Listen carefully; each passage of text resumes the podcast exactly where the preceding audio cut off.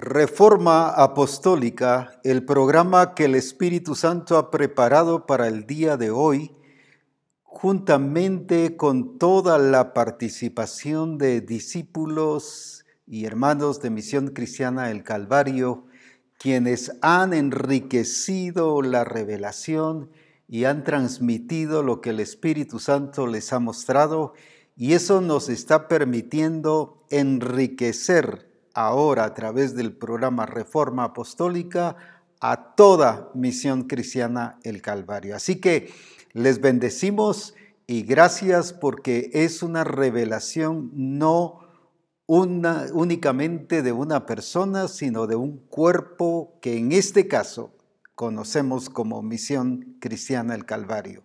Así que exaltamos y bendecimos al Señor por ello, porque eso nos está permitiendo entender y mucho más enriquecer lo que el Señor nos está permitiendo vivir. Hemos estado disfrutando un tiempo sumamente glorioso, trascendental, un tiempo que tiene que ver con el entender nosotros el tiempo del Señor. Decíamos en reforma del lunes pasado que Jesús no solo se preparó en ser puntual y en entender que ese era el tiempo del Padre, sino entendió que Él tenía que estar preparado para ese tiempo del Padre. En otras palabras, no podía Él ser eficiente en relación al tiempo, aunque lo hubiera conocido el tiempo del Padre, pero no hubiera dado en el objetivo si Él no hubiese estado preparado listo para ese momento preciso que el Señor requería para Jesucristo. Lo mismo está pasando con Misión Cristiana el Calvario. Él nos está llevando y mostrando sus tiempos y revelando sus planes y lo que Él quiere hacer, pero ahora toca a nosotros el ir, no corriendo de una manera eh, descontrolada, sino ir bajo la guía del Espíritu, quien nos lleva en el tiempo cabal del Padre para ejecutar y operar en la manifestación de su plan y de su propósito. Eso ya te toca a ti y me toca a mí.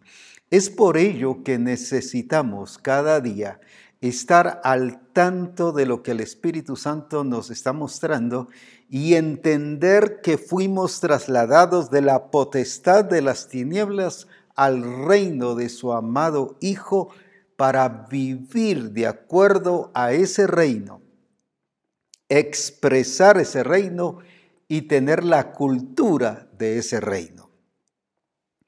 Jesucristo si algo hizo aquí en la tierra, no solo decir el reino de Dios está entre vosotros, ni decir que el reino de Dios aquí está, porque en otras palabras estaba diciendo yo soy el, la expresión de ese reino. Y no solo para que ellos lo conocieran, sino Él estaba actuando y viviendo de acuerdo a la cultura del reino de Dios. En la tentación, en las diferentes acciones que Él tuvo, en los milagros, en todas las cosas, siempre, siempre, siempre vemos cómo Él actuó según lo que el Padre le había indicado y cómo el Padre le mostraba que debía hacer las cosas. Él se sujetó a ese estilo de vida, se sujetó a los mandamientos del Padre, como ya lo vimos, porque él entendía que lo que el Padre le decía era un mandato y que por esa razón él expresó todo, todo bajo un aspecto de una realidad de la naturaleza. A eso nos toca hoy precisamente y vamos a, a ver sobre esa cultura del reino expresada en los discípulos de Jesucristo y para ello vamos a leer en Mateo 28 del versículo 16 al 20. Mateo 28 del 16 al 20, aunque lo que nos va a interesar es el 19 y 20, pero quiero que captemos bien eh, lo que el, contexto para que así entendamos el texto como dijera, dijesen algunos predicadores. Leamos entonces qué nos está diciendo. Pero los once discípulos, fíjese que está hablando de once. Los once discípulos se fueron a Galilea, al monte donde Jesús les había ordenado. Y cuando le vieron le adoraron, pero algunos dudaban. Parece contradictorio si él les había dado pruebas indubitables. Sin embargo, dice, algunos dudaban. Y Jesús se acercó y les habló diciendo, Toda potestad me es dada en el cielo y en la tierra. Ahora viene, por tanto, por tanto a esa potestad, id y haced discípulos a todas las naciones, bautizándoles en el nombre del Padre y del Hijo y del Espíritu Santo enseñándoles que guarden todas las cosas que os he mandado. Y he aquí yo estoy con vosotros todos los días hasta el fin del mundo. Amén. Veamos entonces a estos once discípulos, once discípulos que el Señor los llama para que fuesen testigos de su partida, pero también para darles el último o la comisión específica que él les, les quería dejar dicho. A estos once el Señor les dio lo que se conoce comúnmente entre los evangélicos, la gran comisión. Viene el Señor y les dice qué es lo que debiesen hacer. Fue muy exacto, muy preciso, pero veamos la actitud de los once. Entre los once pues había diversidad de dones, de habilidades, de recursos, de personalidades. Sin embargo, les dio una sola tarea, porque no es de acuerdo a mi capacidad o de acuerdo a mi habilidad o de acuerdo a mi talento. Ellos podían hacer unos les era cobrador de impuestos y después resultó siendo discípulo del Señor, otros eran pescadores, otros eran había diversidad de expresión y de habilidades y de capacidades. Pero no les habló de acuerdo a eso, sino ahora les está hablando y no porque no estuviese de acuerdo con habilidades o capacidades diversas, sino de acuerdo al propósito. Y ahí está especificado. Él les revela su diseño y su propósito y cómo quiere que se realice. Es allí donde nosotros debemos de cuidar porque generalmente damos énfasis a las capacidades, a los talentos y que él haga esto y que él haga lo otro y de alguna manera está bien, pero estamos dejando el punto principal. Por ejemplo, viene el Señor y les dice, id y haced discípulos. Por tanto, por lo que él ahora estaba diciendo que se le había dado toda autoridad, Ahora, en base a eso, los está enviando. Id y hacer discípulos. Qué importante es esta comisión porque es muy especial. El Señor no les dijo id y haced apóstoles, id y haced profetas, id y haced músicos para la alabanza. El Señor no le dijo id y haced ujieres para que cuiden el templo y, y cuiden afuera eh, del templo. Él no les dijo id y, y haced maestros de escuela dominical, aunque todo eso tiene su lugar, pero la gran comisión no está centrada en todos esos aspectos que ya tienen que ver con asuntos administrativos, sino él fue muy claro en decirle que la responsabilidad principal y que el plan de Dios para la iglesia era que tuviese que expresarse en ir y hacer discípulos. Generalmente pensamos en diferentes cosas por hacer y descuidamos la tarea de hacer discípulos. Y la vida del reino de Dios es una vida que se expresa en el discipulado, porque el discipulado no solo permite establecer el reino de Dios, sino extender el reino de Dios. Y ahí es donde quiero que hoy nos enfoquemos.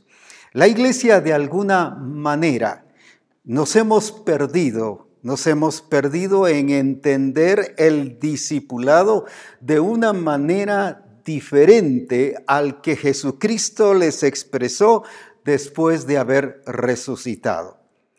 Esa comisión no se las dio durante el tiempo que él estuvo tres años y medio con ellos. Esa comisión se la dio como resultado de haber resucitado y de la preparación que dio durante 40 días después de haber resucitado y les habló, dice, del reino de Dios. Ahora entonces, ¿cuál es la diferencia? Pero quiero que veamos en 2 Corintios 5, 16. Ese punto es muy clave porque allí es donde nos perdemos. Si ustedes recuerdan, durante el Congreso se estuvo hablando sobre el vivir resucitados e identificados con un Cristo resucitado. ¿Por qué razón? Porque eso nos hace perdernos en el presente y solo estamos pensando en un pasado, en lo que hizo Jesús aquí en la tierra, pero no en un Jesús que está hoy con nosotros y en nosotros especialmente es Jesús, es Cristo el resucitado que está en mí y está en ti. Y ahí es donde afectamos y dañamos el diseño y el plan del Señor porque nos equivocamos solo pensando al estilo de antes. Leamos lo que nos dijo el apóstol Pablo y este versículo nos ayuda a entenderlo y veamos en dos versiones muy importantes que nos darán luz sobre esta realidad. Leamos entonces. En la NTV dice así, en la NTV, así que hemos dejado de evaluar a otros desde el punto de vista humano. En un tiempo pensábamos de Cristo solo desde un punto de vista humano. ¿Qué tan diferente lo conocemos ahora? Viene Pablo y solo está haciendo esta reflexión aquí, la aclaración. Lo estábamos viendo solo desde una perspectiva humana. Pero ahora viene Pablo y ¿qué nos dice ahora en las diferentes versiones y en esta otra versión que es muy importante, que nos va a ampliar también el sentido? Aquí es donde la iglesia se ha perdido. Debido a esta decisión, no evaluamos a las personas por lo que tienen o por su apariencia. Vimos al Mesías de esa manera una vez y lo entendimos todo mal. Aunque estaban viendo a, la verdad, al perfecto, al exacto, al diseño, al modelo, pero el entendimiento era diferente. Todo mal como saben, ciertamente ya no lo miramos de esa manera, ahora miramos hacia adentro. Y lo que vemos es que cualquiera que esté unido al Mesías comienza de nuevo, es creado de nuevo, está hablando del nuevo nacimiento, la vieja vida se ha ido, una nueva vida brota, míralo, todo esto proviene del Dios que estableció la relación entre nosotros y Él. Y luego nos llamó a establecer nuestras relaciones entre nosotros. Dios arregló el mundo consigo mismo a través del Mesías, dándole al mundo un nuevo comienzo al ofrecer el perdón de los pecados. Dios nos ha encomendado la tarea de decirles a todos lo que está haciendo y somos los representantes de Cristo. ¿Qué nos está diciendo entonces? Que miraban a Jesucristo desde una realidad humana y era verdad todo lo que estaban viendo, pero ahora ya era el tiempo de ver a Jesucristo resucitado. El problema es cuando seguimos predicando al estilo de un Cristo durante un tiempo aquí terrenal pero solo como histórico. Y por eso es que si usted ve, cuando uno estudia en institutos bíblicos o teología en alguna universidad, o a veces hasta en las mismas congregaciones le hablan a uno de cristología, todo eso es algo histórico y solo les narran a un Cristo humano, a un Cristo terrenal. Pero no nos hablan de un Cristo resucitado y que ahora ha dicho que está en mí y que está en usted. Y por eso Pablo decía que, que él estaba juntamente con Cristo crucificado. Ya no vivo yo, mas ahora Cristo vive en mí. Ya ahí es donde nos perdemos como iglesia porque estamos viendo el discipulado de acuerdo al tiempo de Jesús aquí en la tierra pero no al discipulado de un Cristo resucitado que nos revela su manifestación y su poder de una manera mucha, mucho más superior de lo que hizo aquí en la tierra. Él mismo dijo, ustedes harán las cosas que yo hago, pero los que creen, también dijo, o sea, los que creen harán las cosas que yo hago, pero aún mayores y a eso se refería esa expresión de la iglesia y la manifestación de la iglesia, porque solo aclaro esto para dejar sentado bien este principio. En Mateo 5:20, Mateo 5:20 ahí nos está diciendo algo tan importante en relación a las cosas mayores. Mire qué pasó ahí. Está hablando de que el Padre ama al Hijo y le muestra todas las cosas, pero luego dice qué cosa, y le mostrará las cosas mayores. Mire, primero habla en presente, le muestra todas las cosas que él hace. Pero ahora dice, y le mostrará las cosas mayores. Pero ¿por qué no se las mostró de una vez? Porque estas cosas mayores justamente están para los que el Señor dijo y que a quienes el Señor dijo que iban a hacer las cosas mayores, los que creen en Él. Está hablando de la iglesia, de los discípulos de Jesucristo que vendrían a darle seguimiento a su plan y al establecimiento del reino de Dios. Así que el tiempo de las cosas mayores no se dio en ese tiempo del discipulado de Jesús aquí en la tierra, un Jesús humano, sino ahora se está dando debido a la resurrección, porque el Padre no le mostró eso a Jesucristo. Cuando dice le muestra todas las cosas, no se la incluyó, porque Cristo no había resucitado.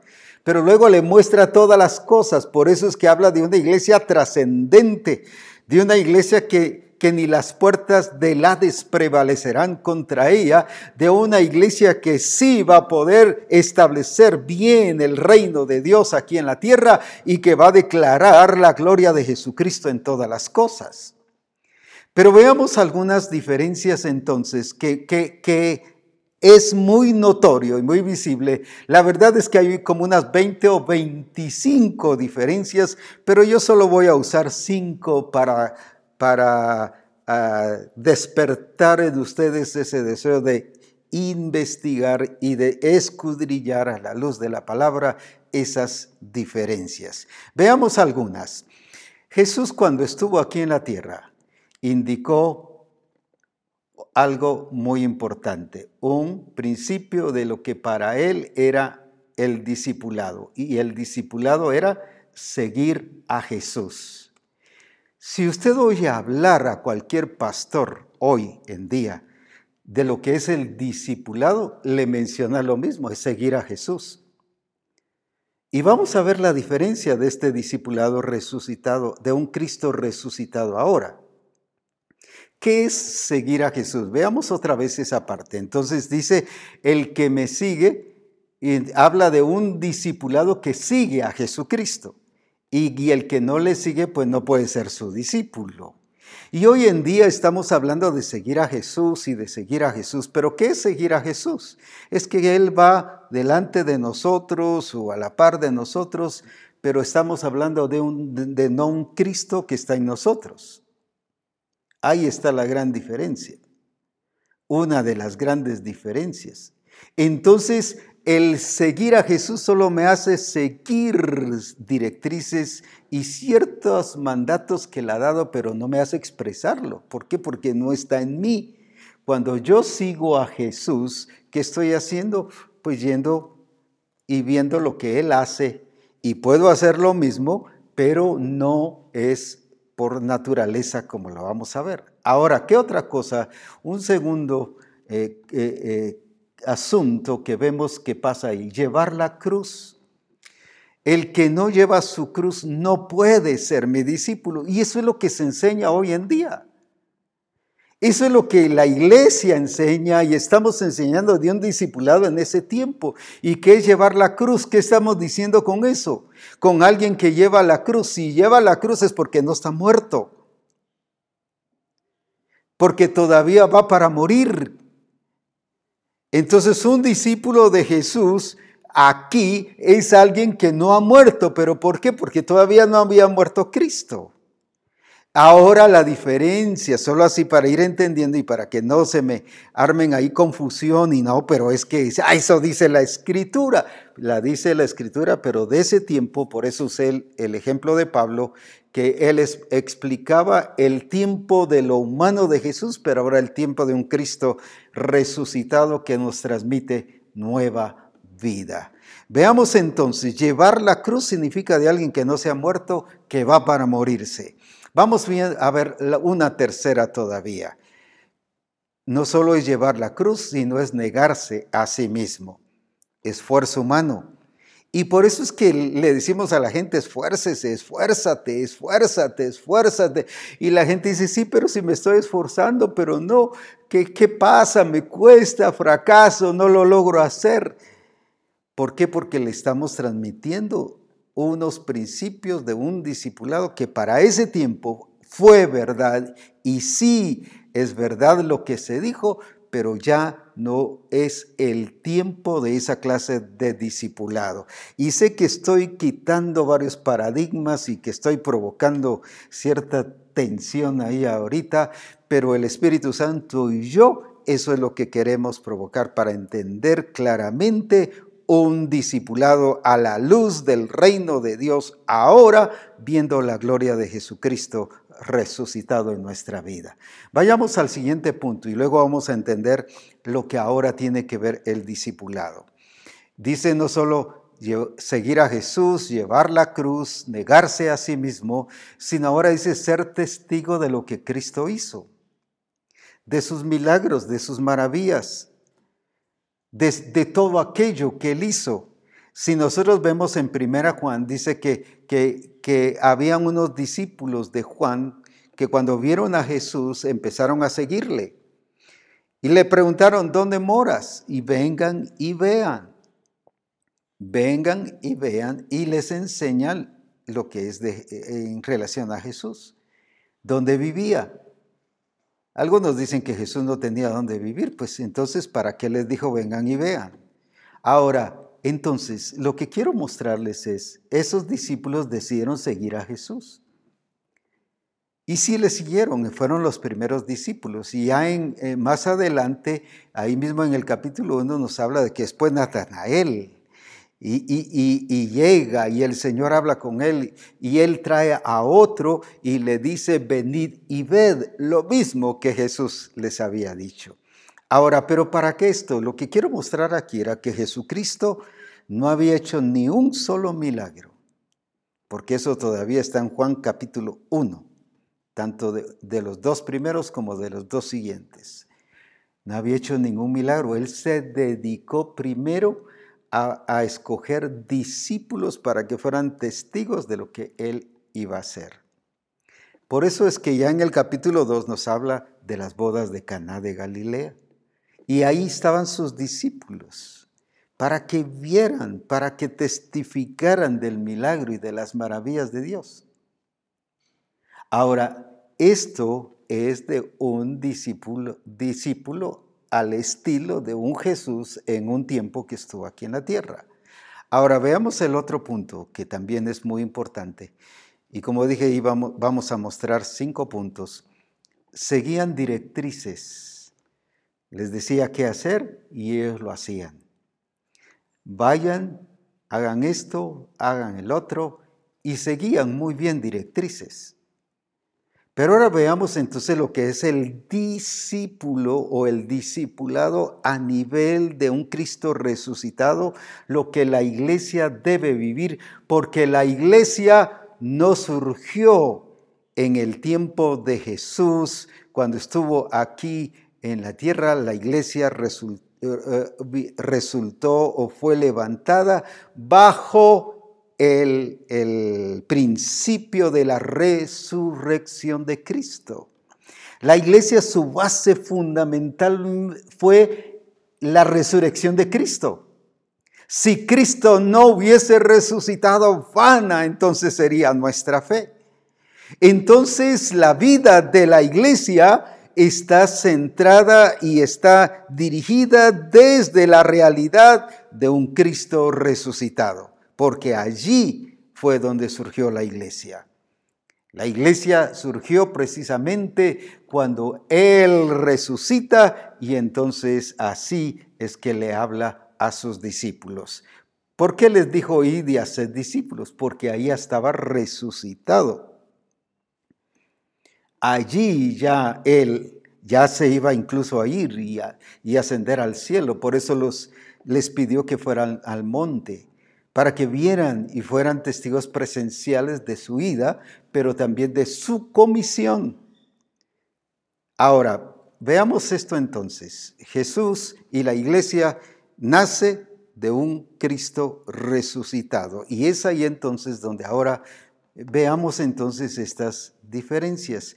Entonces vamos al punto número uno. Entonces decíamos anteriormente, solo lo recuerdo, después lo vamos a ver, seguían a Jesús, pero de lejos, pero no tenían a un Jesús dentro. Ahora dice aquí, identificados con Cristo y en Cristo. Identificados en Cristo, ¿qué significa? Ahora viene Romanos y dice, ah, con Cristo estoy, eh, no solamente estoy juntamente crucificado, sino en Romanos ahí nos habla de que somos parte de la muerte, que fuimos muertos en Cristo, fuimos sepultados en Cristo y fuimos resucitados juntamente en Cristo. Ahora entonces ya no es algo que estamos siguiendo, sino ahora algo que es parte nuestra, es nuestra vida. Ahora es una vivencia, no es solo un seguimiento, sino es una vivencia.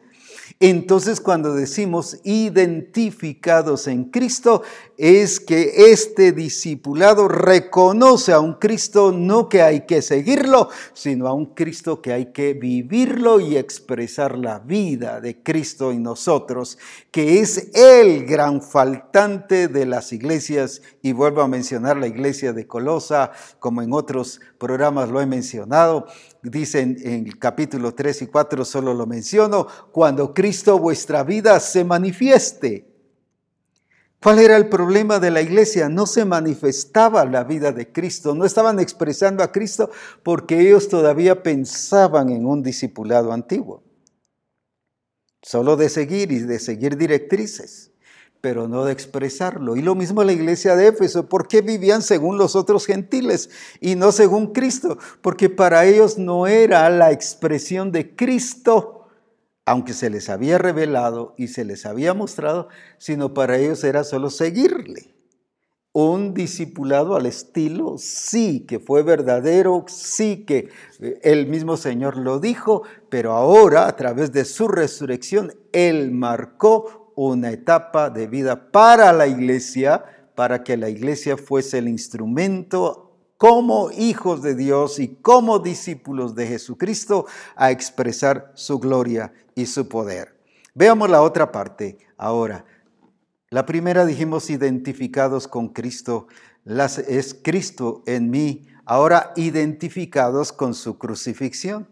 ¿Y qué dijo Pablo? Ya no es seguir, llevar la cruz, sino ahora que dijo, con Cristo estoy juntamente crucificado. Mire qué diferencia. Allá es llevando la cruz, pero aquí ya es vivencia, ya es una realidad. No es alguien que va para morir, sino alguien que ya está muerto en Cristo, pero ha resucitado juntamente con Cristo y por lo tanto está crucificado juntamente con Él. No dice con Cristo fui crucificado, sino con Cristo estoy juntamente crucificado. ¿Qué significa eso? Que toda aquella vieja naturaleza, que todo aquello que, es obra de la carne, Pablo entendía que estaba crucificado juntamente con Cristo y que por lo tanto ahora él sí podía y estaba habilitado para expresar la vida de Jesucristo. La tercera cosa que, que vemos ahora de este discipulado nos habla que adquirimos su naturaleza, su genética, su ADN. Entonces no es un esfuerzo personal. No es algo que yo tengo que reprimirme y negarme a mí mismo. No es algo que yo tengo que estar allí eh, haciendo el esfuerzo humano. Es por naturaleza. ¿Qué dijo Jesús? El Hijo no puede hacer nada por sí mismo. No, dijo el hijo, se está esforzando. El hijo, miren, le está costando, pero ahí le estamos echando ganas. Ahí estamos haciendo las cosas que el Padre quiere. Me está costando, pero ahí voy, poco a poco, pero ahí voy. No, pero ¿por qué? Porque no era un esfuerzo humano, sino era producto de la naturaleza del, del, Padre en Cristo. Por eso era que ahora Él estaba, estaba expresando su genética, su ADN entonces ahí está la gran diferencia. Yo en que cuando habla de, esforzarnos no está hablando de eso, de echarle ganas y de, y de poner todo nuestro esfuerzo, esa es obra de la carne, pero sí habla de esforzarse en el sentido de tener disciplina y cuidado en mi responsabilidad de lo que tengo que hacer. Ahora, Jesucristo entonces ya no lo hizo por no lo hizo por un esfuerzo humano, sino lo hizo por naturaleza. Él no puede hacer nada por sí mismo, no por incapacidad, no porque estuviera reprimiéndose como la olla de presión y que luego estalla, como pasa con una gran cantidad de cristianos que están ahí reprimiéndose, reprimiéndose y por fin resultan pecando y haciendo las cosas que tanto tiempo se reprimieron. Eso no es el discípulo ni el discipulado al estilo de un Cristo resucitado. Y vamos con la siguiente y después vamos a verlo ya de una manera comparativa. Entonces, ser testigos de Él ya no es ser testigos solo de lo que Él hace, sino ahora ser testigos de Él. ¿Por qué? Porque la escritura dice en Hechos 1.8, mas recibiréis poder cuando haya venido sobre vosotros el Espíritu Santo. ¿Y qué dice?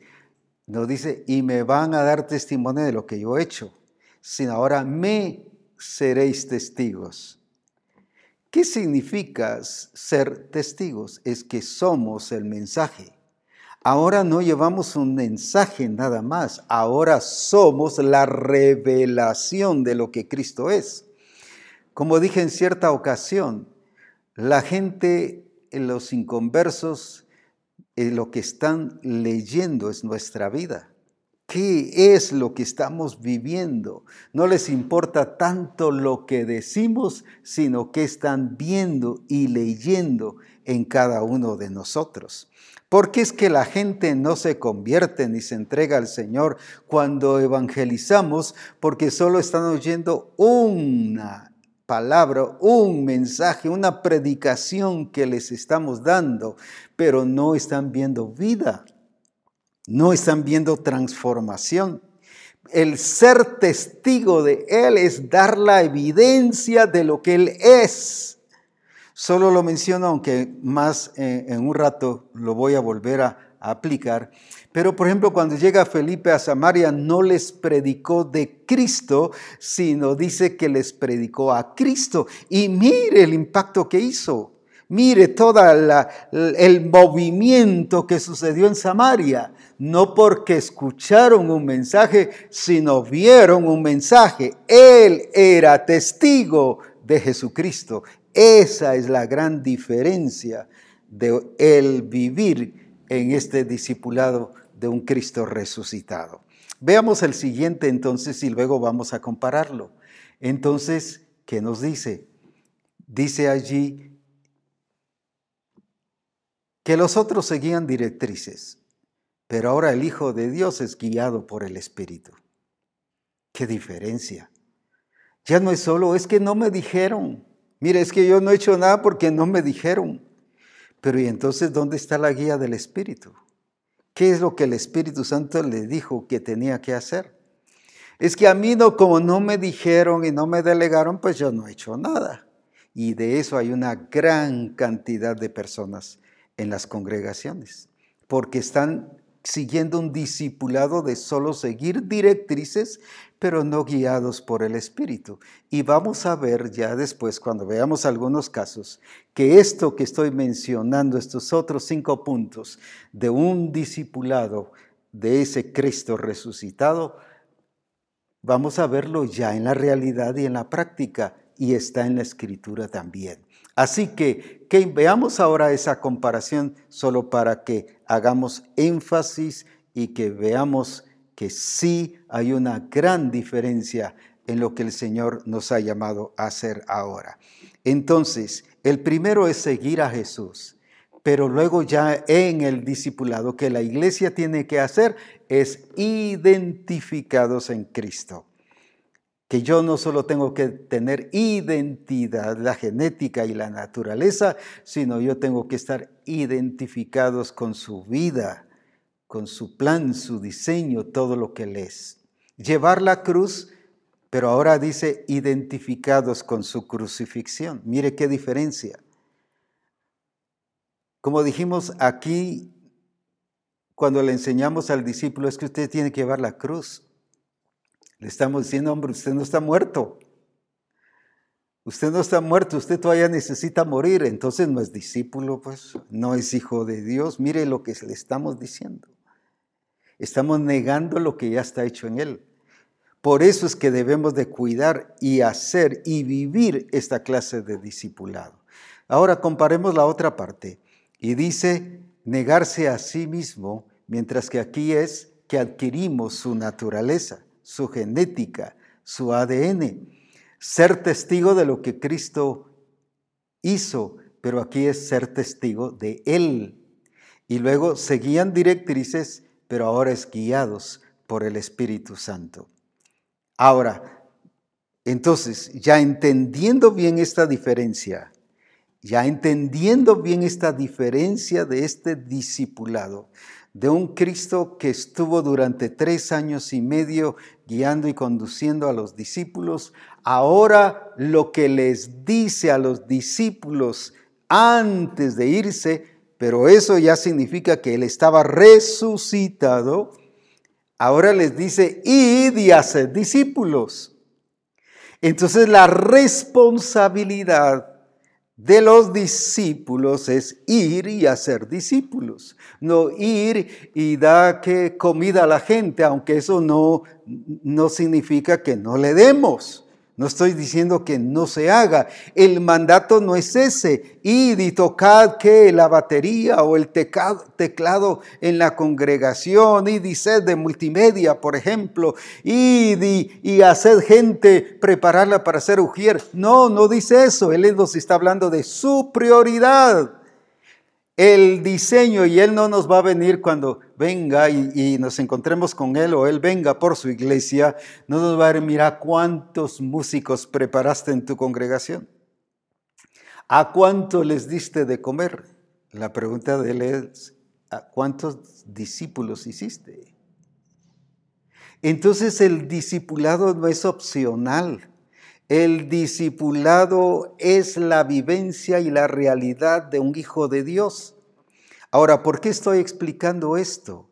Porque si hacemos un recuento y somos realistas, somos verdaderos, nos damos cuenta que en la congregación un 20%, y todavía en algunas estoy hablando un poquito extremado, están asistiendo y están siendo discipulados.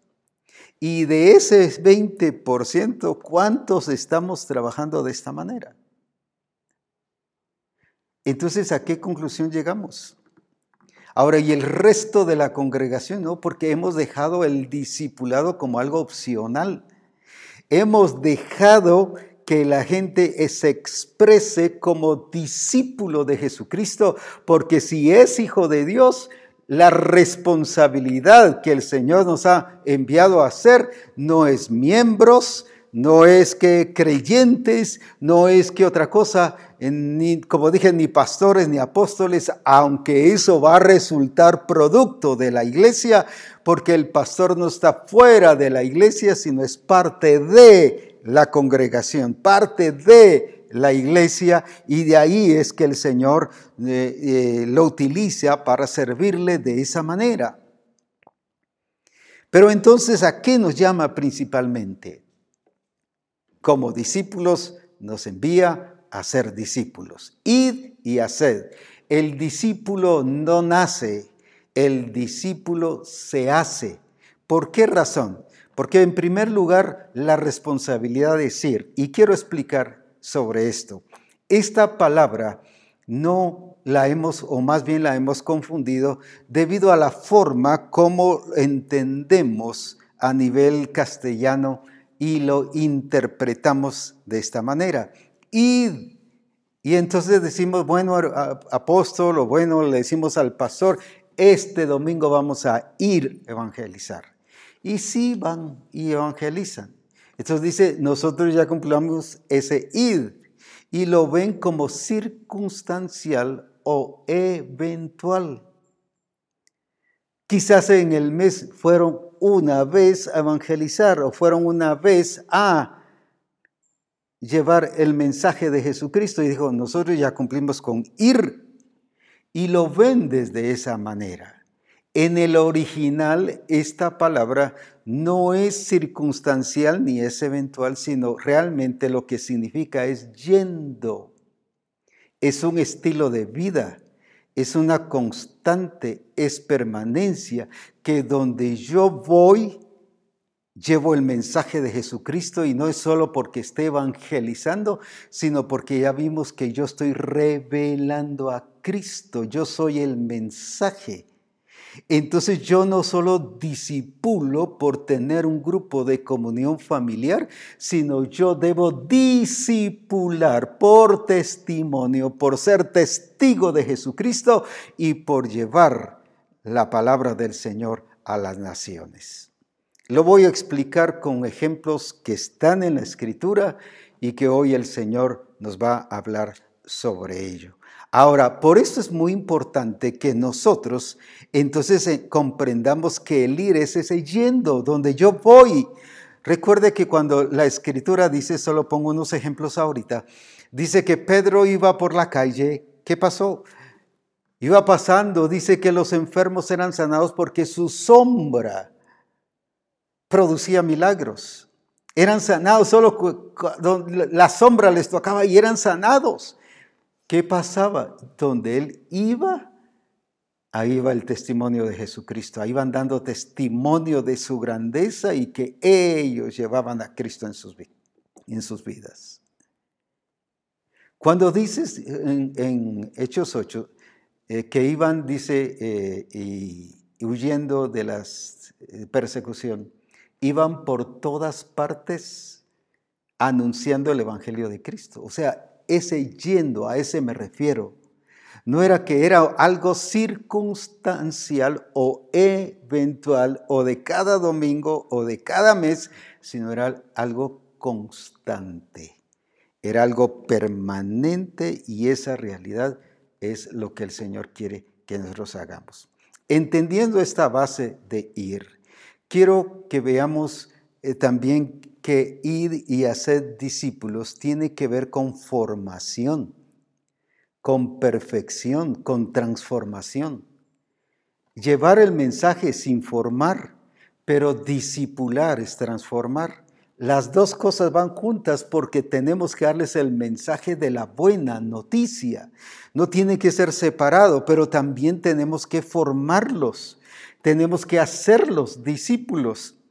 Y hacer los discípulos hoy solamente eh, a nivel de misión, para ser francos, la gran mayoría solo usamos el nombre de discípulo, porque así dice la escritura, que se les llamaba discípulos, pero no vivimos ni nos expresamos como discípulos.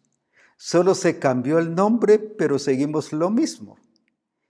Y veamos esta situación que se empezó a dar a nivel de iglesia. Veamos aquí en el libro de hechos y qué fue lo que empezó a suceder a nivel de iglesia y ese desarrollo y ese progreso que lograron el avance y llegar al punto clave de dar con la talla de un discipulado al estilo de Jesucristo, pero de ese Jesucristo resucitado. Veamos aquí en Hechos 2.41. Hechos 2.41, ¿qué nos dice? Y así que los que recibieron su palabra fueron bautizados y ¿qué pasó? Y se añadieron aquel día como tres mil personas. Se añadieron como tres mil personas. Fíjese que ahí no dijo se añadieron tres mil discípulos. Quiero que vayamos notando eso. Tres mil personas. Mire cómo la iglesia empezó a, a trabajar aún esto y le costó a estos discípulos que todavía querían manejar las cosas al estilo de antes de la resurrección, pero ahora viene el Señor y los va enfocando en el verdadero sentido. Y veamos ahora en Hechos 2.44, ¿qué nos dice? Y todos los que habían creído no dice, y todos los discípulos que creyeron en el Señor o los que creyeron fueron discípulos de Jesucristo, estaban juntos y tenían en común todas las cosas. Entonces lo que ellos miraban de la gente eran que eran creyentes. Todavía no estaban manejando la realidad de discípulos. Los miraban solo de gente que habían creído. Y de eso en las congregaciones hay cantidad. Gente creyente que está participando lo mismo que como que si fuese un miembro de una iglesia, que va a los ocho días, hace su compromiso, si le toca tocar en la alabanza, si le toca participar en multimedia, si le toca enseñar como maestro de niños, si le toca eh, luego entre semanas ser su discipulado, cumpliendo responsabilidades. Responsabilidades locales, pero no mostrando y revelando a ese Cristo en toda su vivencia. Entonces, creyentes y los que creían, dice, y todos los que habían creído. Pero ahora leamos el Hechos 5.14. Y los que creían en el Señor aumentaban más, gran número así de hombres como de mujeres, a pesar de que había crecimiento, a pesar de que estaban alcanzando lo que el Señor dijo, de que se multiplicaran, ya para aquí, ¿qué pasaba? Ya, es, ya en estos números ya vemos que había un crecimiento constante. Dice, y el Señor añadía cada día a la iglesia los que habían de ser salvos. Pero ¿por qué el Señor añadía a la iglesia los que habían de ser salvos? Era porque la iglesia estaba trabajando. No porque oraba solamente, Señor, salva a la gente, salva a la gente, salva a las personas, Señor, que la gente te conozca era porque la iglesia estaba trabajando. O sea, sí lo estaba haciendo, pero todavía no con un entendimiento de discipulado, sino solo de creyentes.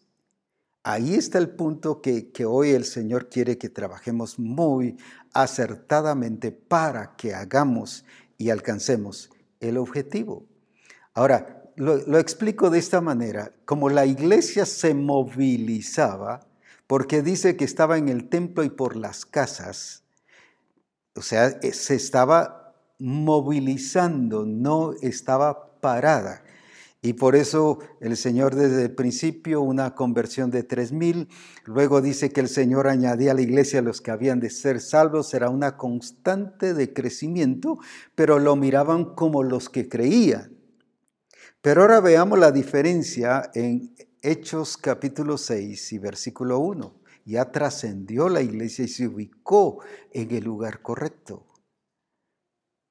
En aquellos días ya no solo como que creciera el número de los que creyeron en el Señor, sino ahora que dice, creciera el número de los discípulos. Ah, ahora sí ya los empezaron a ver como discípulos. El problema nuestro a nivel de iglesia es que aunque les llamamos discípulos, los seguimos viendo como creyentes. Y los tratamos y les damos responsabilidades como creyentes y por eso es que solo les damos responsabilidades a nivel local, pero no les damos y ni les revelamos lo que es la expresión de vida, no solo a nivel local, sino a nivel integral. Y vamos a ver cómo estos discípulos revelaban a ese Cristo a nivel integral, no a nivel local. Hay un problema que quiero explicar. No es que estemos en contra de los templos. No es que estemos tampoco en contra de que sí hay que estar en los templos o fuera de los templos. No es ni una ni otra. Dice que la iglesia estaba en el templo y en las casas. Solo quiero sentar esta base. La escritura dice que el Señor no habita en templos hechos de mano. Eso no significa que no hayan templos físicos, porque ahí dice que no habita en templos hechos de mano. O sea, sí hay templos hechos de mano, pero no habita ahí. ¿Dónde? Pero sí habita en ti como templo del Espíritu Santo. Ahí está la gran diferencia ahora de este discipulado. Ahora sí está en mí por eso es que Él dice, vendremos a Él y haremos con Él morada. Pero ¿dónde? dentro de nosotros. Entonces, entendiendo esta base y este fundamento del templo, nos está hablando de, no nos está hablando de un templo físico necesariamente, pero eso no quiere decir que no debemos reunirnos. Aquí dice en el templo y en las casas. En otras palabras, sí es importante el templo, sí es importante nuestro trabajo fuera del templo, ni uno ni lo otro. De dejarlo, debe de ser, de ir paralelo, pero Jesús más se dedicó a su trabajo fuera del templo y la iglesia en el libro de los Hechos, su trabajo fue fuera del templo. Ahora, ¿por qué? Porque vemos a los discípulos que ellos entendían que eran expresión de vida donde quiera que estuviesen. Sigamos leyendo aquí en el capítulo 6 de Hechos y versículo 3. ¿Qué nos está diciendo acerca de, eh, de estos hermanos eh, que el Señor nos está revelando? Buscad pues, hermanos, que dice, buscad pues, hermanos, de entre vosotros a siete varones de buen testimonio. Pero ¿cómo? Llenos del Espíritu Santo y de sabiduría a quienes encarguemos de ese trabajo. Luego vamos a usar el versículo siguiente, pero ahorita solo quedémonos ahí, vamos a explicarlo. Buscad dentro de vosotros siete varones, siete varones de buen testimonio, llenos del Espíritu Santo y llenos de sabiduría. ¿Qué fue el punto importante que ellos buscaron? Fíjese que el Señor dijo, y me serán testigos. En otras palabras, gente y personas de testimonio. Personas de testimonio. El ser testigo es ser personas de testimonio, no que vayan a testificar como a llegamos. Mire hermano, lo invitamos a que nos vaya a testificar cómo el Señor lo sanó, cómo el Señor obró, cómo usted fue salvo y va a testificar. No está hablando de personas que van a dar testimonio, sino que son testimonio. Ahora, no eran estos siete nada más, sino dentro de esos que estaban allí había que escoger a siete no porque solo siete tuvieran testimonio. Entonces una de las cosas básicas que llegó a la iglesia a que se convirtieran y vivieran como discípulos de Jesucristo era especialmente el testimonio. Gente de testimonio, gente que no era porque estaba en un templo que allí podía dar testimonio y se ponía solo a adorar y a glorificar al Señor y a exaltar a Dios, sino gente que en su vida integral, donde quiera que viviese, ahí estaba dando testimonio. Y ahí está donde implica esa palabra yendo, donde quiera que tú y yo estemos, ahí es donde tenemos que dar testimonio de la realidad de Dios en nuestra vida. Vamos a ver ese siguiente versículo. ¿Qué pasó como resultado de esto?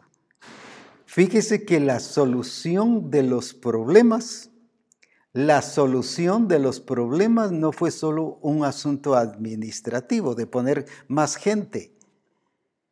En las congregaciones nuestras resolvemos los problemas y se tranquilizan y tal, y, pero no pasa más, no pasa nada más de allí. Pero mire qué pasó aquí.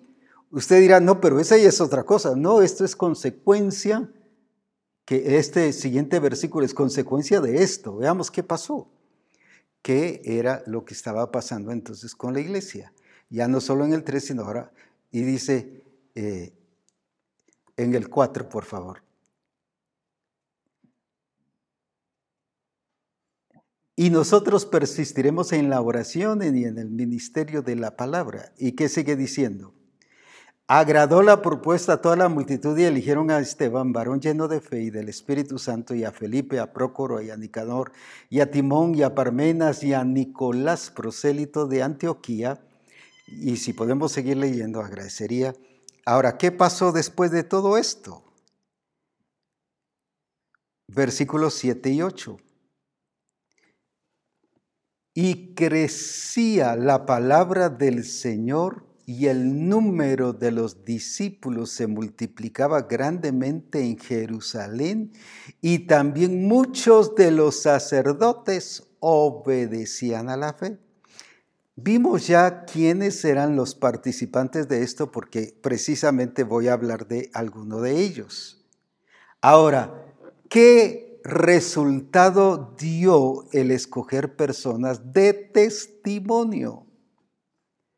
Ah, no era de testimonio que se pararan en la congregación. Bueno, nos va a testificar el hermano fue sano.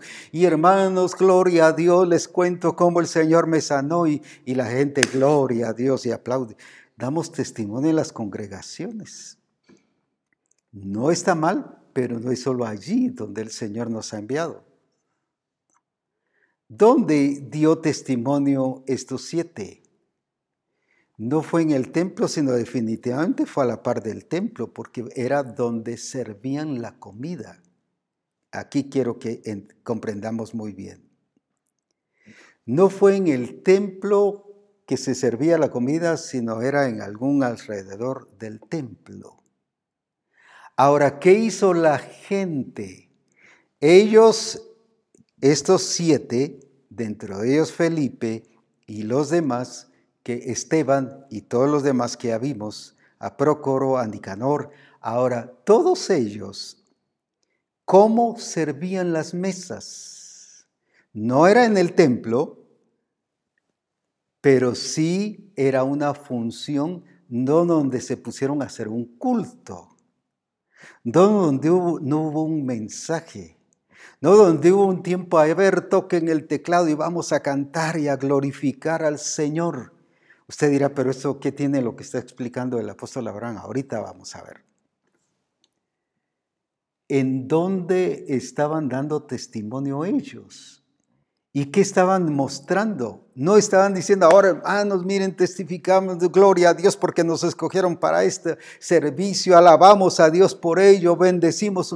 No, no era eso sus vidas estaban sirviendo de testimonio en lo que estaban haciendo. ¿Y qué estaban haciendo? No un culto, no un tiempo de oración, no un tiempo de vigilia, no un tiempo de ayuno, no un tiempo de, qué, de adoración y de alabanza, no un seminario. ¿Qué estaban haciendo?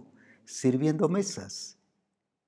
Cualquiera hubiese dicho, yo discípulo del Señor para venir y servir mesas es que ellos entendieron que el discípulo de Jesús en cualquier lugar donde estuviese, porque yendo ir y hacer discípulo, debe dar testimonio de la realidad de Cristo. Si es en la familia, debe hacer discípulo. Si es como profesional en su trabajo, tiene que a ser discípulo como expresando a Cristo, dando testimonio, así como estos siete que estaban haciendo con su actitud, con la excelencia que servían, estaban dando testimonio, con la pasión que servían, no que llegaba ahí como alguien amargado, resentido. Mira lo que me mandaron a hacer. Yo quería que me dieran una congregación. Yo quería que me mandaran a predicar a las naciones y me envían a servir mesas.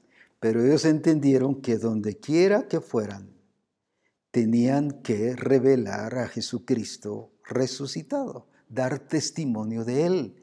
Entonces todo lo que hicieron al ver su pasión, al ver su excelencia, al ver la forma en que lo estaban haciendo, esa entrega, ese compromiso, no, no rebajó el testimonio. Ahora volvamos entonces a ver el versículo 8, donde, o el 7 y 8, donde dice que y crecía la palabra del Señor y el número de los discípulos se multiplicaba grandemente en Jerusalén y también muchos de los sacerdotes obedecían a la fe. Ahí dejémoslo un momentito, vuelvo a leerlo y crecía la palabra del Señor y el número de los discípulos se multiplicaba grandemente en Jerusalén y también muchos de los sacerdotes obedecían a la fe. Ahora bien, ¿por qué crecía la palabra del Señor si no hubo un mensaje, si no hubo un culto, si no hubo una, ¿qué? una administración para enfermos? Si nadie se puso a dar testimonio, así a testificar, y e, es una reunión, aprovechemos que estamos sirviendo las mesas para que oigan los testimonios. ¿Qué produjo ese testimonio de ese accionar de servir las mesas?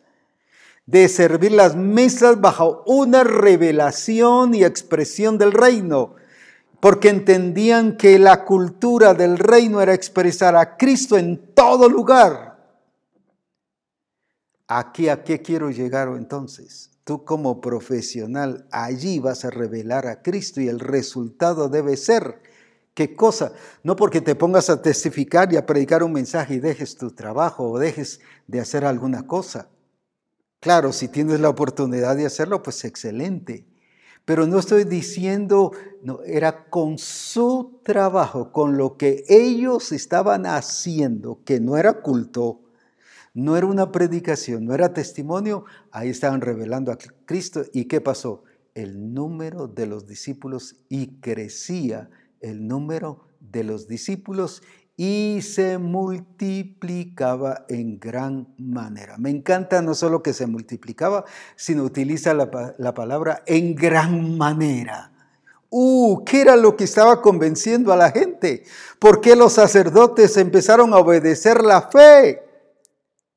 ¿Por qué? No por un mensaje, sino por un testimonio, por la forma de servir, no en un templo, sino fuera del templo. ¡Uy, qué batalla! No es que afuera no podemos hacer tanto y por eso necesitamos estar en los templos. Aquí no dieron testimonio y crecía la palabra del Señor y crecía y se multiplicaba el número de los discípulos. ¿Pero por qué? Porque estos siete dieron testimonio y expresaron lo que es ser lleno del Espíritu y de servir la mesa con sabiduría. Eso tocó la vida de la gente y ¿qué produjo? Crecimiento. Hoy ponemos a hermanos que sirvan la mesa y ¿qué produce? Nada. ¿Quién se convierte por eso? ¿Quién se entrega al Señor por eso? Porque solo pensamos que es en base a ir a evangelizar y pensamos solo en evangelización, en un, evento o en algo circunstancial o en un momento de ir, no lo vemos como algo estilo de vida, que somos la expresión y el mensaje de Jesucristo en todo lo que hacemos. Y eso entendió esto, por eso era que ahora habla de discípulos. Entonces un discípulo es alguien que expresa a Cristo en todo lugar donde está. Y como dije, si está en la familia, ahí tiene que hacer discípulos. ¿Cómo? Pero es que no es un grupo de comunión familiar, es que no estoy hablando de grupos de comunión familiar solamente, estoy hablando de discipular, de transmitir el mensaje, de revelar a Cristo, de expresar lo que es Cristo en mí. Por eso vuelvo otra vez, cuando Cristo vuestra vida se manifieste. El problema era que solo predicaban pero no revelaban a Cristo. No había un mensaje, no había una realidad del poder y de la gloria de Dios. La gente no miraba a Cristo en ellos, solo miraba a un Cristo histórico o hablaban de un Cristo, lo que hizo. En cierta ocasión, en una reunión de ministros, les digo, a veces cuando hablamos de Cristo parece como que fuera un funeral.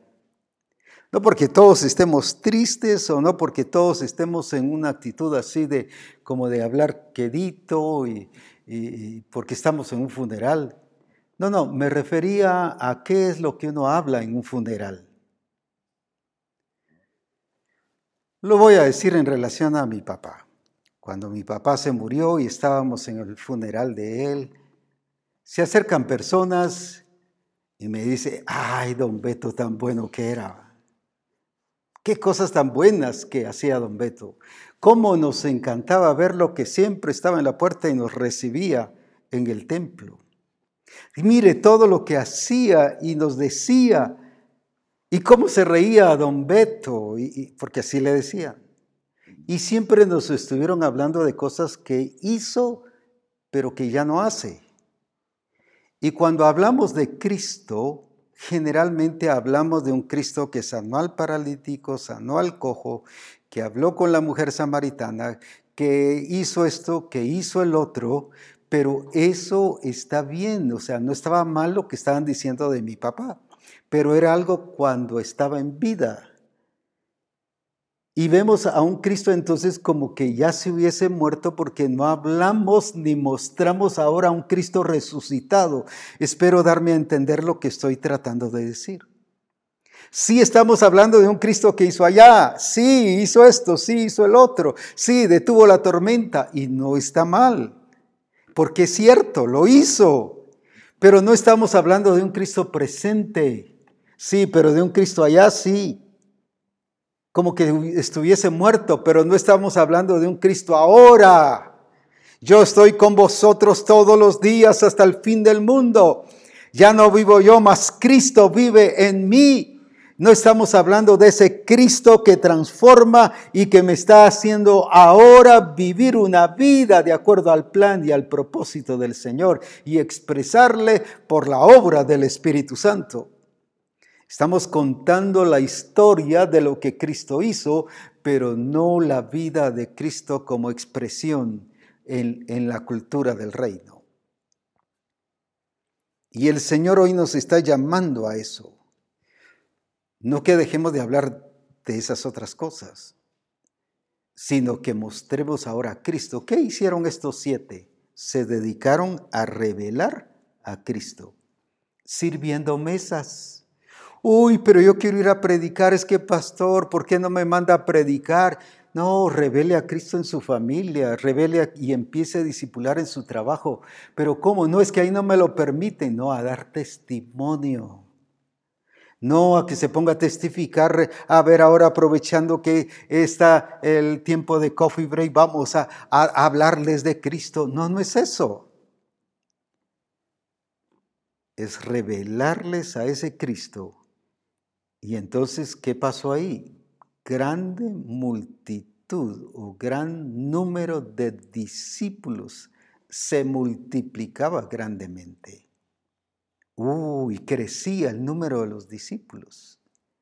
Ahora ya no era solo, como dice en Hechos 6.1, que el número de los discípulos crecía, sino ahora dice que crecía y se multiplicaba, porque los discípulos ahora viviendo a este estilo de estos siete, que estaban provocando? Discípulos porque el único que puede producir discípulos es el discípulo que vive en el reino.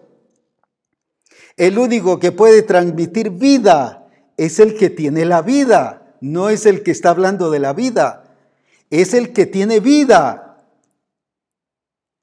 Porque ellos entendían que no era en el templo. Y aclaré que sí es importante el templo, pero no es lo más importante. Hemos descuidado nuestro trabajo fuera. Aquí no fue en el templo, aquí fue fuera del templo y ahí dieron testimonio. ¿Cuántos hoy nos estamos lamentando de por qué no nos podemos reunir, aunque en algunos lugares sí, pero en otros países no debido a la crisis y a la pandemia que se está viviendo, que está en rojo y no permiten reuniones? Y algunos están en la iglesia, está quieta, la iglesia está dormida, cuando deberían de estar sucediendo esta clase. Discipulados que crecen, que se multiplican. ¿Pero por qué? Por el testimonio de la iglesia. Porque es gente de testimonio, llenos del Espíritu Santo y de sabiduría. ¿Dónde lo expresaron? No en el templo, aunque lo expresaban en el templo pero no lo expresaron aquí en el templo, sino en lo que hacían. ¿Dónde está expresando la vida de Cristo? Quiero decirles esto, y me llamó mucho la atención hace varios años, y por cierto lo recordé, y volví a leerlo en estos días. La iglesia empezó a crecer y el discipulado fue muy fuerte. Y no solo hubo cierta decadencia a finales del primer siglo, sino la iglesia retomó su lugar ya en el segundo siglo. Pero a finales del segundo siglo empezó la persecución de la iglesia. Y de cierto tiempo estaba un emperador llamado Tertuliano. Y en sus escritos dice así. Y no solo en los escritos de él, sino en lo que se escribe de él. Y la batalla de él era que, la pregunta de él era, ¿por qué tantos cristianos que matamos y más se están reproduciendo? Como que la sangre de ellos hiciera que se multiplicaran los cristianos. Y la pregunta era, ¿por qué se estaban multiplicando si los estamos matando? pero seguían testificando y hablando del Señor. Y esa era la pregunta, y llama a asesores, les, les, dice, ayúdenme, porque yo no lo entiendo, no me cabe. Si debieran estar acabando y en vez de acabarse se están multiplicando. Y entonces dentro de los asesores alguien le dijo, y voy a resumirlo porque esto es muy largo, pero solo el punto que quiero enfatizar. Así que voy a dejar muchas partes eh, sin decirlas. Y viene uno de ellos y le dice, es que ellos son como una plaga, Alejo. Esos creyentes son como una plaga. Y Tertuliano le pregunta, bueno, ¿y qué quieres decir con eso? Lo estoy actualizando en mis palabras. ¿Qué significa eso? Es que ellos, su importancia es contactar a la gente y a través del contacto es que logran transmitir el mensaje. Y entonces alguien de ellos dijo, entonces parece pura plaga, que con contacto se contagia. Sí, dijo, precisamente sé lo que está pasando. Y por eso es que aunque los mate, se siguen multiplicando. Y entonces dijo, ¿cómo resolvemos este problema? Y lo trabajaron a nivel de plaga. Si hoy hubiera sido el, el tiempo, lo hubieran trabajado a nivel de pandemia que es lo mismo. Y entonces, ¿cómo resolvemos ese problema? Porque si lo seguimos matando, se siguen multiplicando. Entonces alguien le dijo, mire, la plaga se transmite con contagio y el contagio es por el contacto. ¿Por qué no los encerramos? porque la plaga solo se detiene encerrando a la gente. Eso le hace a usted recordar lo que estamos viviendo hoy. ¿va? Encerrar a la gente. Y si los encerramos ya no van a tener contacto con la gente. Y viene y entonces, ¿cómo entonces los encerramos? Porque no los podemos encerrar en sus casas. Entonces alguien viene dentro de sus asesores y les dice, tenemos templos romanos aquí. ¿Y por qué no se los damos? Y al principio hubo cierto debate, pero llegaron a la conclusión que sí. Y les dieron templos y los hermanos, miren el Señor obrando la gloria. Ellos lo vieron como victoria, pero no discernieron el plan del enemigo. Y ahí gozosos nos dio la victoria, ahora ya tenemos templo, ya tenemos... ¿Qué pasó? Se encerraron glorificando al Señor, exaltando al Señor, sirviendo al Señor localmente, pero encerraron a la iglesia. El templo, como lo malinterpretaron, no siguieron en el templo y en las casas, sino ahora solo allí glorificando al Señor, porque no entendieron que como discípulos de Jesucristo no solo es la expresión en el templo, sino es afuera. Y hoy cuánta gente ha estado reclamando, nos están encerrando, nos están limitando. ¿Por qué si usted tiene al Cristo resucitado, usted es discípulo en todo lugar? Allí es donde debemos de dar testimonio. Estas personas que pasó dieron testimonio. Y por el testimonio hubo multiplicación, por el testimonio no solo hubo multiplicación, sino en gran manera. Y aún los sacerdotes obedecían a la fe. ¿Qué era lo que impactaba? No un templo, sino discípulos que entendían que ya sea en el templo o fuera, podían dar testimonio de Jesucristo. Y hoy por mal interpretar el ser discípulo y el uso del templo o el estar sin templo durante todo este tiempo, estamos encerrados y nos han encerrado sin expresar, sin dar testimonio de esa realidad de Cristo en el trabajo, en la familia, en todo lugar.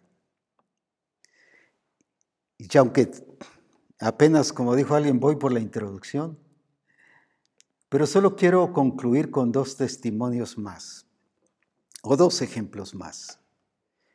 En Felipe, en Hechos 8:5. Si nosotros vemos a Felipe, la escritura dice que era un discípulo. Por eso fue que se recuerda que, que me interesó los nombres y le dimos importancia a los nombres y dentro de ellos estaba Felipe. Estaba Felipe y entonces Ahora viene Felipe en Hechos 8, 5 y que nos dice, pero los que fueron esparcidos iban por todas partes anunciando el Evangelio. Mire lo que hacía la iglesia. Entonces Felipe, quien era un discípulo lleno del Espíritu, de buen testimonio y de sabiduría, descendiendo a la ciudad de Samaria, les predicaba qué cosa? A Cristo, no de Cristo. Ahora veamos estas dos cosas. La iglesia movilizándose y donde quiera que iba, iba sembrando la semilla, predicando y hablando de Cristo. Pero Felipe descendiendo a Samaria, ¿qué pasó? Les empezó no a predicar un sermón de Cristo, sino les empezó a revelar a Cristo. ¿Qué diferencia de las campañas evangelísticas hoy? Él no se puso a hacer una campaña evangelística, él se puso a revelar a Cristo y que la gente lo viera y lo conociera y a dar testimonio de Cristo y hablaba de Cristo con algunas personas y empezó el mover del Espíritu al punto que dice que toda la ciudad tenía gran gozo de ver lo que estaba pasando. Y estaba involucrada en lo que muchos han llamado el avivamiento en Samaria.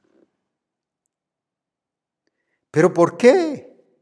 Pero si no era un apóstol, si no era un profeta, si no era un evangelista, era uno que había servido mesas, pero que entendía que tanto sirviendo mesas o yendo a una ciudad había que revelar a Cristo y ahí la gloria de Dios se manifestó.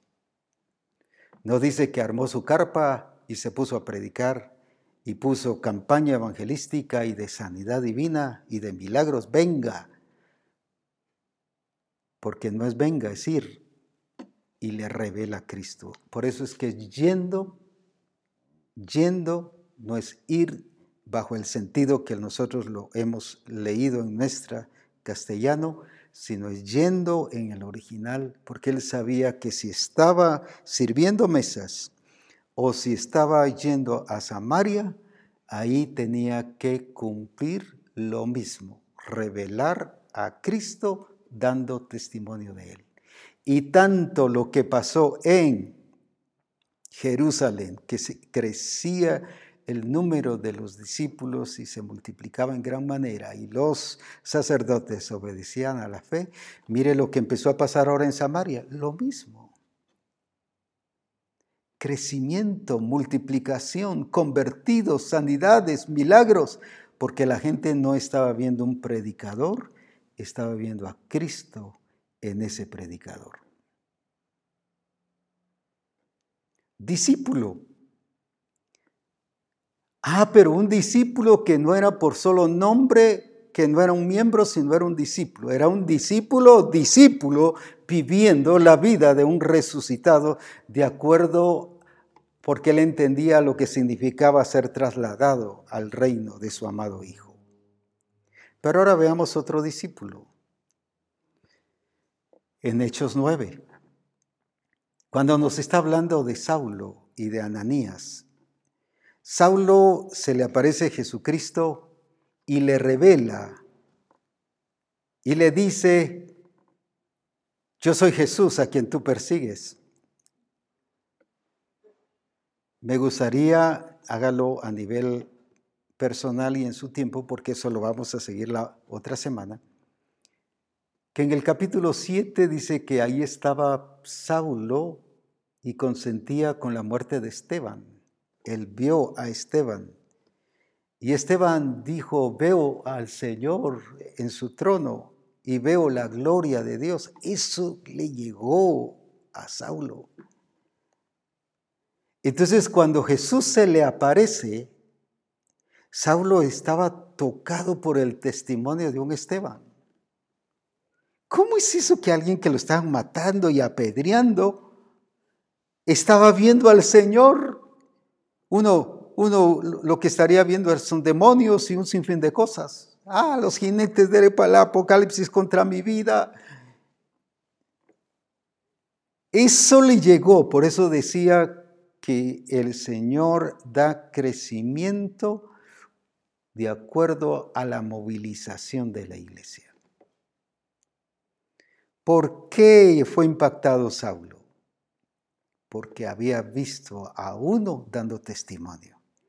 Pero ahora dice la escritura que fue enviado uno, fue enviado uno llamado Ananías para que estuviera, dice, y había entonces en Damasco no dice un apóstol, no dice un profeta, no dice un evangelista, ni un pastor, ni un maestro, ni un discipulador. Un discípulo llamado Ananías, a quien el Señor dijo en visión.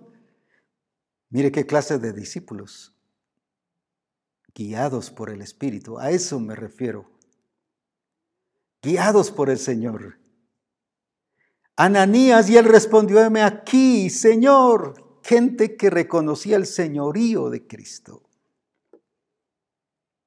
Discípulos que reconocían no el seguir a un Jesús, sino el reconocerle como el Señor y que le tenían en su vida. Y que entendían que cuando Él hablaba había que obedecer. Entonces no era un esfuerzo personal, sino por su naturaleza, porque estaban expresando como discípulos la naturaleza de Cristo. Entonces hacían lo que el Señor decía. Entonces no era costoso. Uy, cómo me cuesta obedecer. Uy, qué duro obedecer. Uy, es porque el Señor está pidiendo mucho. Uy, pero es que es porque es esfuerzo propio y no está viviendo como un discípulo de acuerdo a un Cristo resucitado. Ahora, ¿qué hizo Ananías? Mire qué hizo este discípulo. ¿Qué discípulo tan tremendo? Cuando llega a la casa ahí donde estaba Saulo, ¿qué nos dice que pasó? No solo que el Señor lo envió, aparte de las objeciones que puso y, que el temor que, que él eh, dio a conocer, pero viene el Señor y le aclara, ve por qué instrumento útil me es este. Pero ahora cuando Él llega, ¿qué hace? Él le ministra qué cosa? Le ministra salud, le ministra el Espíritu Santo. Y le dice, hermano Saulo, al quien se te apareció en el camino, él me envió. Y entonces dice en el versículo 17, fue entonces Ananías, discípulo, y entró en la casa y poniendo sobre él las manos, dijo, hermano Saulo, el Señor Jesús que se te apareció en el camino por donde venías, me ha enviado para que recibas la vista y sea lleno del Espíritu Santo. Y sigamos, si podemos continuar allí. Y al momento le cayeron de los ojos como escamas, o sea, sí hubo evidencia. No que por fe, Saulo, vas a estar sano. No, no, hubo evidencia. Y al momento le cayeron de los ojos como escamas y recibió al instante la vista y levantándose fue bautizado. Y habiendo tomado alimento recobró fuerzas y estuvo Saulo, este es el otro punto, por algunos días con los discípulos que estaban en Damasco. ¿Qué hizo Ananías? Se lo llevó unos días para que estuviera con los discípulos en Damasco. Y ya después dice que Saulo predicaba en los templos y predicaba afuera.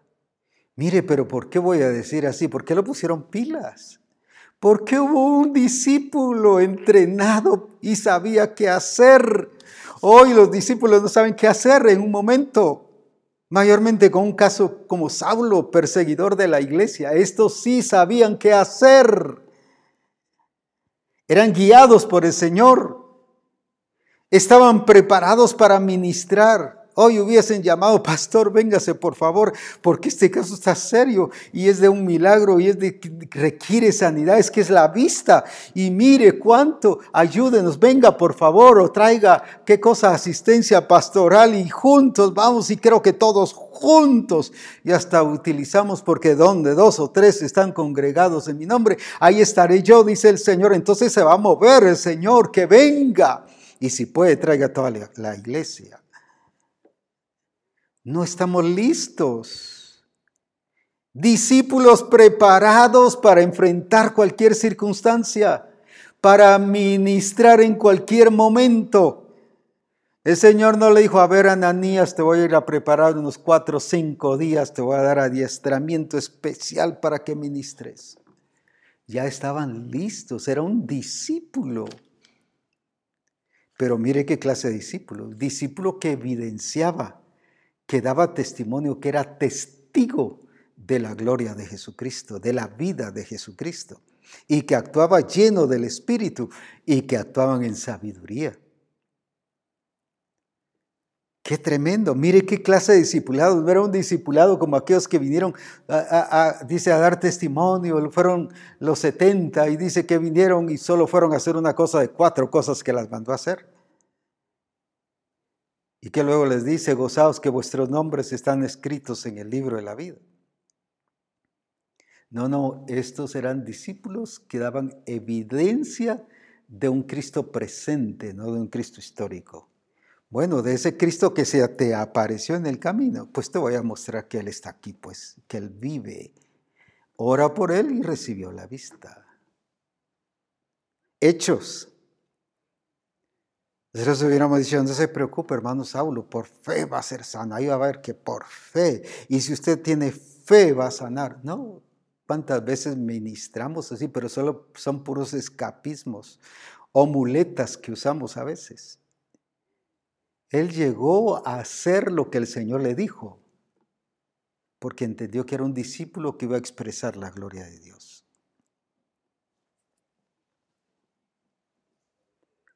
Mire qué glorioso este discipulado.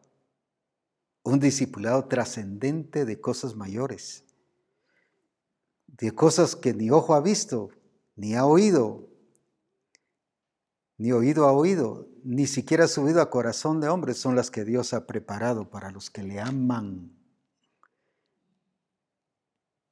Y recuerda que los que aman a Dios, dice que los conoció, los predestinó, los justificó y los glorificó.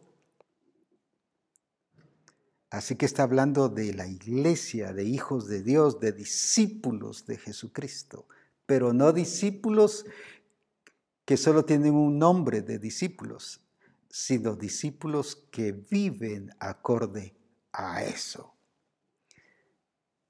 Quiero que ahora sigamos estudiando y como tarea sobre esta realidad y cómo se expresó estos discípulos, y hay, hay más, cómo se expresaron estos discípulos, no solo siguiendo a Jesús, sino revelando a Jesús ahora. Sobre esta base y este fundamento que hoy he puesto, cuidemos de no entramparnos en circunstancias religiosas. Si allá el emperador vio que era una plaga y trataron como plaga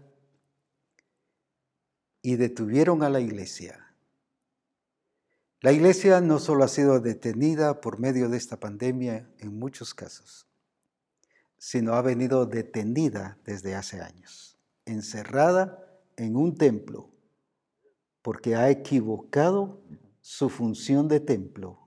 ¿Y para qué es el templo? Y que Dios habita en nosotros como templos. Es el tiempo ya que donde quiera que estemos, mostremos la gloria de un Cristo que vive y permanece para siempre. Así que adelante, hermanos, viviendo no un discipulado sobre un Cristo que estuvo aquí tres años y medio, sino de ese discipulado, de ese Cristo resucitado que nos lleva a testificar y a mostrar su gloria y su poder de la grandeza de su nombre y mostrar que Cristo vive hoy. Si ese que viste, te lo voy a mostrar que está vivo hoy. Eso es lo que la gente está anhelando ver, de ti y de mí. Así que no solo tener el nombre de discípulo, sino hacer discípulos es formarlos y perfeccionarlos. Así que no es solo de ir circunstancialmente, sino yendo Podemos hacerlo en el trabajo, dar testimonio y revelar de ese Cristo donde quiera que estemos, en cualquier país o cualquier nación. El Cristo revelado, dijo Pablo. Así que adelante expresando esa gloria de ese Cristo resucitado que vive en mí y en ti. Seremos entonces la iglesia que establecerá y extenderá el reino de Dios aquí en la tierra. Bendiciones.